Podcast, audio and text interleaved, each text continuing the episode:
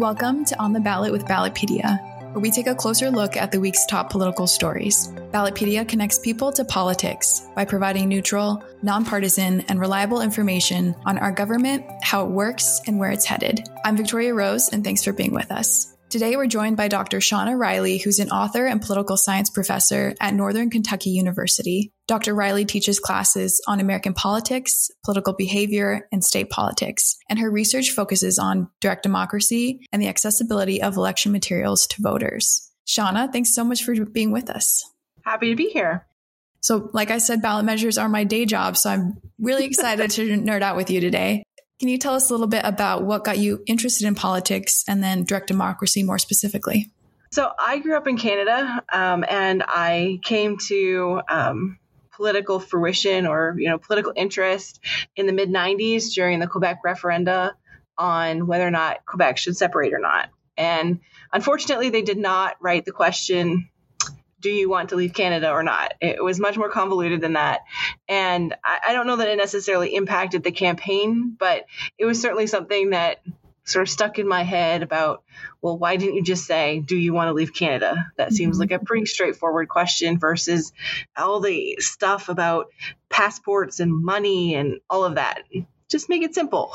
make it easy they never voters. do but no it's never simple uh, and so that was sort of something that played a large part in my sort of political socialization about Canada, about Quebec, about politics. And so when I went to graduate school, my advisor worked on ballot measures at the state level in the US. And I thought, well, makes sense. I'll start there. And so it kind of worked out that that's, that's how I fell into this. And a few years later, it's what I still do. That's good. Like I, I fell into it too. I applied to Ballotpedia and they're like, we have an opening on the ballot measures team. And I ended up loving it. So ballot measures just find you, I guess. We'll be spending most of our time today talking about your research, but I figured we should start with a little bit of a primer in direct democracy. If you could describe for our listeners, what is a ballot measure? So, a ballot measure is simply a policy question that is asked to voters. And it can come from a variety of places. So, it can come from the legislature where they're asking voters to vote on something. Sometimes they're required to do that, but other times it's because they don't want to take the political front for it. They want voters to make the decision. Sometimes it's suggested by a citizen. So citizens go out and collect signatures and put something on the, the ballot to get folks to vote on. Uh, those are a wide variety of things of different corporate sponsorship individuals uh, it kind of comes from the whole gamut we've even seen some that were sponsored by governors that went around the political process so that kind of has a cool lineage all in itself. So those are kind of the two main ways that we get them on the ballot. And it's more about asking voters to vote on a policy issue. So what do you think? Should we do this? Should we not do this? Sometimes it's not quite that simple, but it's asking voters to give their their assent to different policy. Right. Veto referendums always trip me up because it's not just like, do you want this policy? It's like, do you want to repeal it, uphold it? The yes no gets pretty confusing for voters. So, yes. If I get anything else out of my entire work, it's just, can we simplify it? Like, this is what yes means straight up. Are there any states with really unique ways as far as like the initiative process goes for getting ballot measures on the ballot? I don't know that there's anything that's too specific about a specific state that sticks out to me. When I did some research on who the petitioners were, that was really interesting to me. So I had a, a fellow who was interested in getting seatbelt laws changed. Now, we all have seatbelt laws, right? But at the time, that was something he put on the ballot in his state because his wife was killed in a car wreck and she wasn't wearing a seatbelt. So it was a personal issue. He wanted to make sure everyone was safe, put it on the ballot several years later, everyone has to wear a seatbelt. So it's kind of cool that like that man's one sort of agenda item got there. Um, I also talked to um, someone who was in prison that had petitioned he couldn't vote, but he could petition to put something on the ballot from prison. Who knew that? so it's just who those folks are and their background and why they want that route is kind of a cool story. Yeah. Have you heard about the ferret guy in California who's like tried to put a few initiatives on the California ballot trying to legalize the pet ownership of ferrets? I think he ended up moving to Mexico because it was illegal. It's been an interesting one to follow. Certainly, lots of folks come at this from various perspectives. Yeah. Your research on ballot question readability actually sparked our own analysis on it. Can you describe for our listeners a little bit about what readability is and why you decided to study it? So, when you um, finish a document in Word and you push spell check, it comes up with some statistics that say, hey, did you know this is hard to read or this is easy to read or 12th grade, 6th grade, those kinds of things. And so when you are in graduate school and you are trying to make great papers come alive that you know are well written you use that button a lot anyways it sparks some interest as to like hmm I wonder if we put these ballot questions through this, what it would look like. Uh, I actually found other scholars who had done that before me, so I'm, I'm not the first, but um, working from sort of Magleby's research, which had done far earlier in the 80s, and he had only had access to grade 12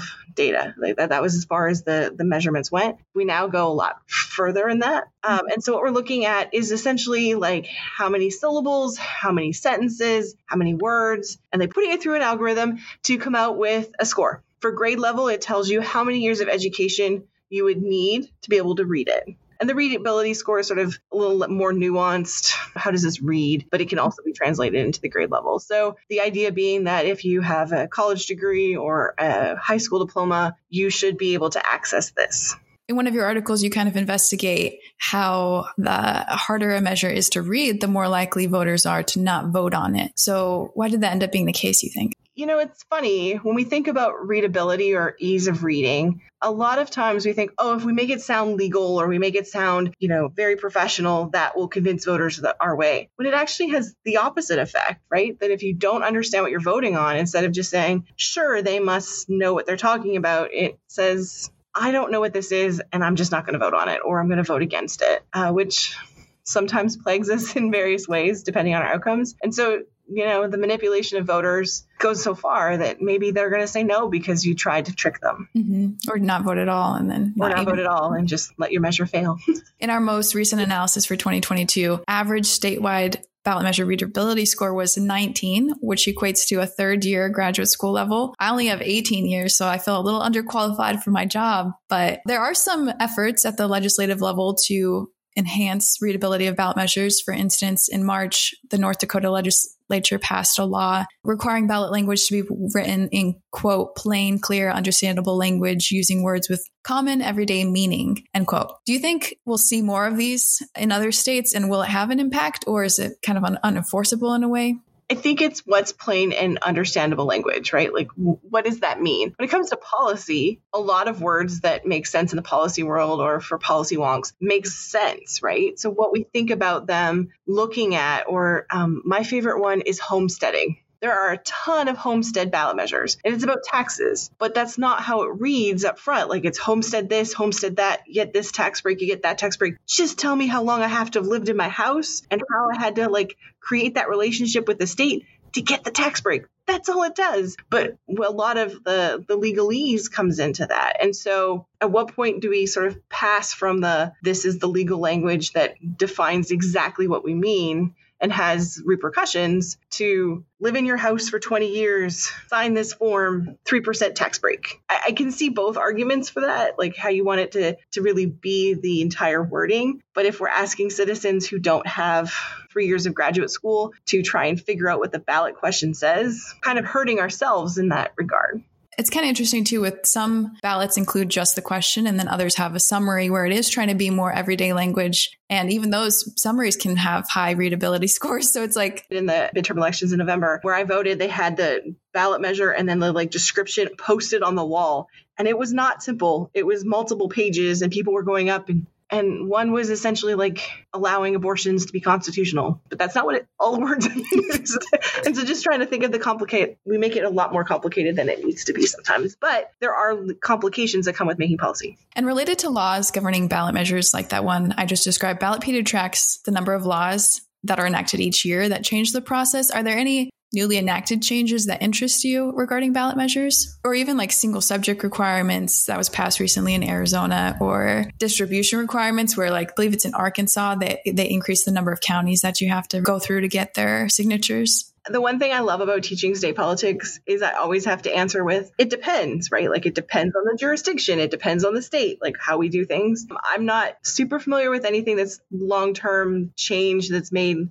groundbreaking differences across multiple states. We see states try things and then other states follow along and then sort of go in different directions. But uh, I think we're making positive changes if we're talking single topic because it helps with readability. Distribution requirements, that's a, a, state issue for states that are deeply divided or have differences within their districts. So I think it depends on the state, which yeah. is a very unsatisfying answer. And I'm sorry. No, no. That's what I tell my students all the time. No, I think it's a very valid answer. You wrote a book in 2010 called Design, Meaning, and Choice in Direct Democracy that tried to unpack what you see as a paradox with direct democracy. That paradox being these measures hold so much power for citizens to participate and weigh in on our democracy, yet there has consistently been low turnout in ballot measure elections. What else factors into whether or not voters choose to weigh in on ballot measures other than readability? It depends on the long line. So if you get to the top, the front of the line and you have been in line for an hour, you aren't going to vote all the way down the ballot. You're going to vote for the top race and get out, right? Or whatever race you came to vote for. We also see if they are long ballots. The longer the ballot, the less likely people are to participate. It depends if it's a presidential year, a midterm year. Kentucky is about to have a, a, gubernatorial race here. So it's another level of elections that, you know, sort of different than usual. Are they on people's radars? When we think about all of the information we get about elections, we don't often see a lot of campaign commercials about ballot measures, or at least not all of them. So you might get surprised when you get to the ballot measure and go, what is this? And just leave it. So there's lots of factors that contribute to whether or not someone votes all the way down the ballot and votes on those questions. Sure. I feel like one of those factors too is the topics that concern them. So topics that are a little bit more controversial will probably drive up that voter turnout. Are there ballot measure topics in recent elections that have received more voter participation? So in 2004, which is not recent, I appreciate that. And I was thinking it's now like almost 20 it years. feels like it was recent. it feels like it was just yesterday. So the sort of more genius perspective, it, depending on how you feel about all kinds of things, politics, I think it's good to think about the strategy, not necessarily the outcome, was to put ballot measures on swing states about gay marriage. And so what it did was it got conservative voters who maybe didn't care for the candidate or didn't care to reelect the candidate uh, out to vote they voted for gay marriage, and while they were there, let's vote for Bush. We saw that in, tw- in the 2010s with marijuana legalization. It, it certainly helped reelection campaigns that those years for Democrats. I think one of the things we've seen in the last year or two are the abortion ones, um, which here in Kentucky failed. That, that was not expected that an abortion measure here in Kentucky would fail to make it unconstitutional. And so I think we'll see some more of that issue coming into the 2024 election, both to codify or not codify abortion rights. I'd like to see what else comes up. So we've seen a lot of discussion about gun rights, or is someone going to try and do that with the ballot measure? There's always these these wedge issues that if you can get sort of a trend going across the state or across the country, those are fun to see and what the sort of outcomes are going to be, what folks are going to turn out for, because we're going to have two interesting candidates, whomever they may eventually be. Are those the ones voters want, or are there going to be other reasons that they go out to vote?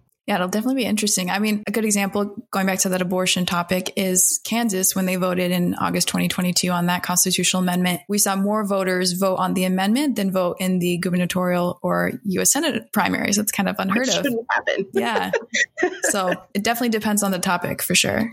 Does. Um, and if my students came back with that data, I would tell them to go check it again because never is that the case. But I know I double checked it before I came on today. I was like, really? By, by 100,000 votes, it's not a sizable little majority voted more, it was 100,000 votes more. Republicans are in charge of more state legislatures now than in the past in the 80s and 90s. Democrats are more in control. And as a re- result, we've seen Democrats turn to the ballot measure to advance some of their policies. Whereas in the 80s and 90s, where it was reversed, more Republicans used ballot measures to achieve their policy work. Is this something you've noticed in your own research? I haven't looked at so much about sponsorship in terms of ideological perspectives, but it makes sense that if you can't pass measures or laws through the chamber or sort of through the traditional format that you go to the citizens. It also creates some citizen swell around your topics that might help you down the road with elections that like we brought you this topic, we brought you this topic. This is what the people of Kansas or Kentucky or whatever state want. Now is the time to enact that policy when you go to run for governor or state legislature. Yeah, it's definitely interesting to watch from the sidelines. And we've talked about some of the higher profile ballot measures being featured on ballots, but are there any other trends or themes you're looking at in the ballot measure world?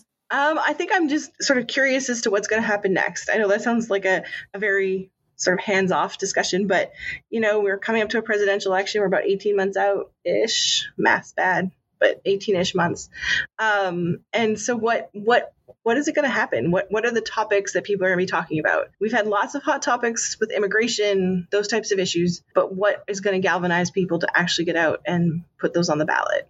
For sure. I think it's also interesting, like what failed in 2022 and if that'll come back in 2024. So, like sports betting in California, that failed dramatically. Will it come back in 2024? Or even if the legislature will accept the outcome, whatever that may be. Uh, I know there's been some discussion. Well, we appreciate what folks voted on, but this is still how we're going to go forward at that tension. We asked this question to all of our external guests. What's your argument for why everyday Americans should even be paying attention to ballot measures and not just ballot measures in their own state, but across the country? So, the original Greek model of democracy said that we all got this vote on all policies, all laws, which is unattainable with the size of our population now. This is an opportunity for us to have a voice on specific laws, but it's also our opportunity to petition to put them on the ballot if that's allowed in your state. And it's also our opportunity to see why they want my vote on those issues. So, what, what's the motivation behind putting this on a ballot versus just voting through the legislature. Like, can it not pass? Do you not want to vote on it? I, I always enjoy the motivation behind things. That's sort of my my joy of ballot measures. But this is our opportunity to have a voice. Oftentimes, it's not one we take advantage of. We don't vote on all of the things because I don't know about blueberry subsidies. Why? What doesn't affect me? But this is a time that the government has asked us or lets us have a voice. And so I think it's a really crucial component of our democracy that everyone should take advantage of in like voting, not manipulation. of course. Well, that's all the questions I have for you. Thank you so much for coming on and chatting with me today about ballot measures, nerding out. And for our listeners who want to check out more of Dr. Reilly's work, they can click on the link in our show notes. We've also included some links about our ballot measure coverage. Make sure you subscribe to On the Ballot wherever you listen to podcasts. I'm Victoria Rose, and thanks for listening.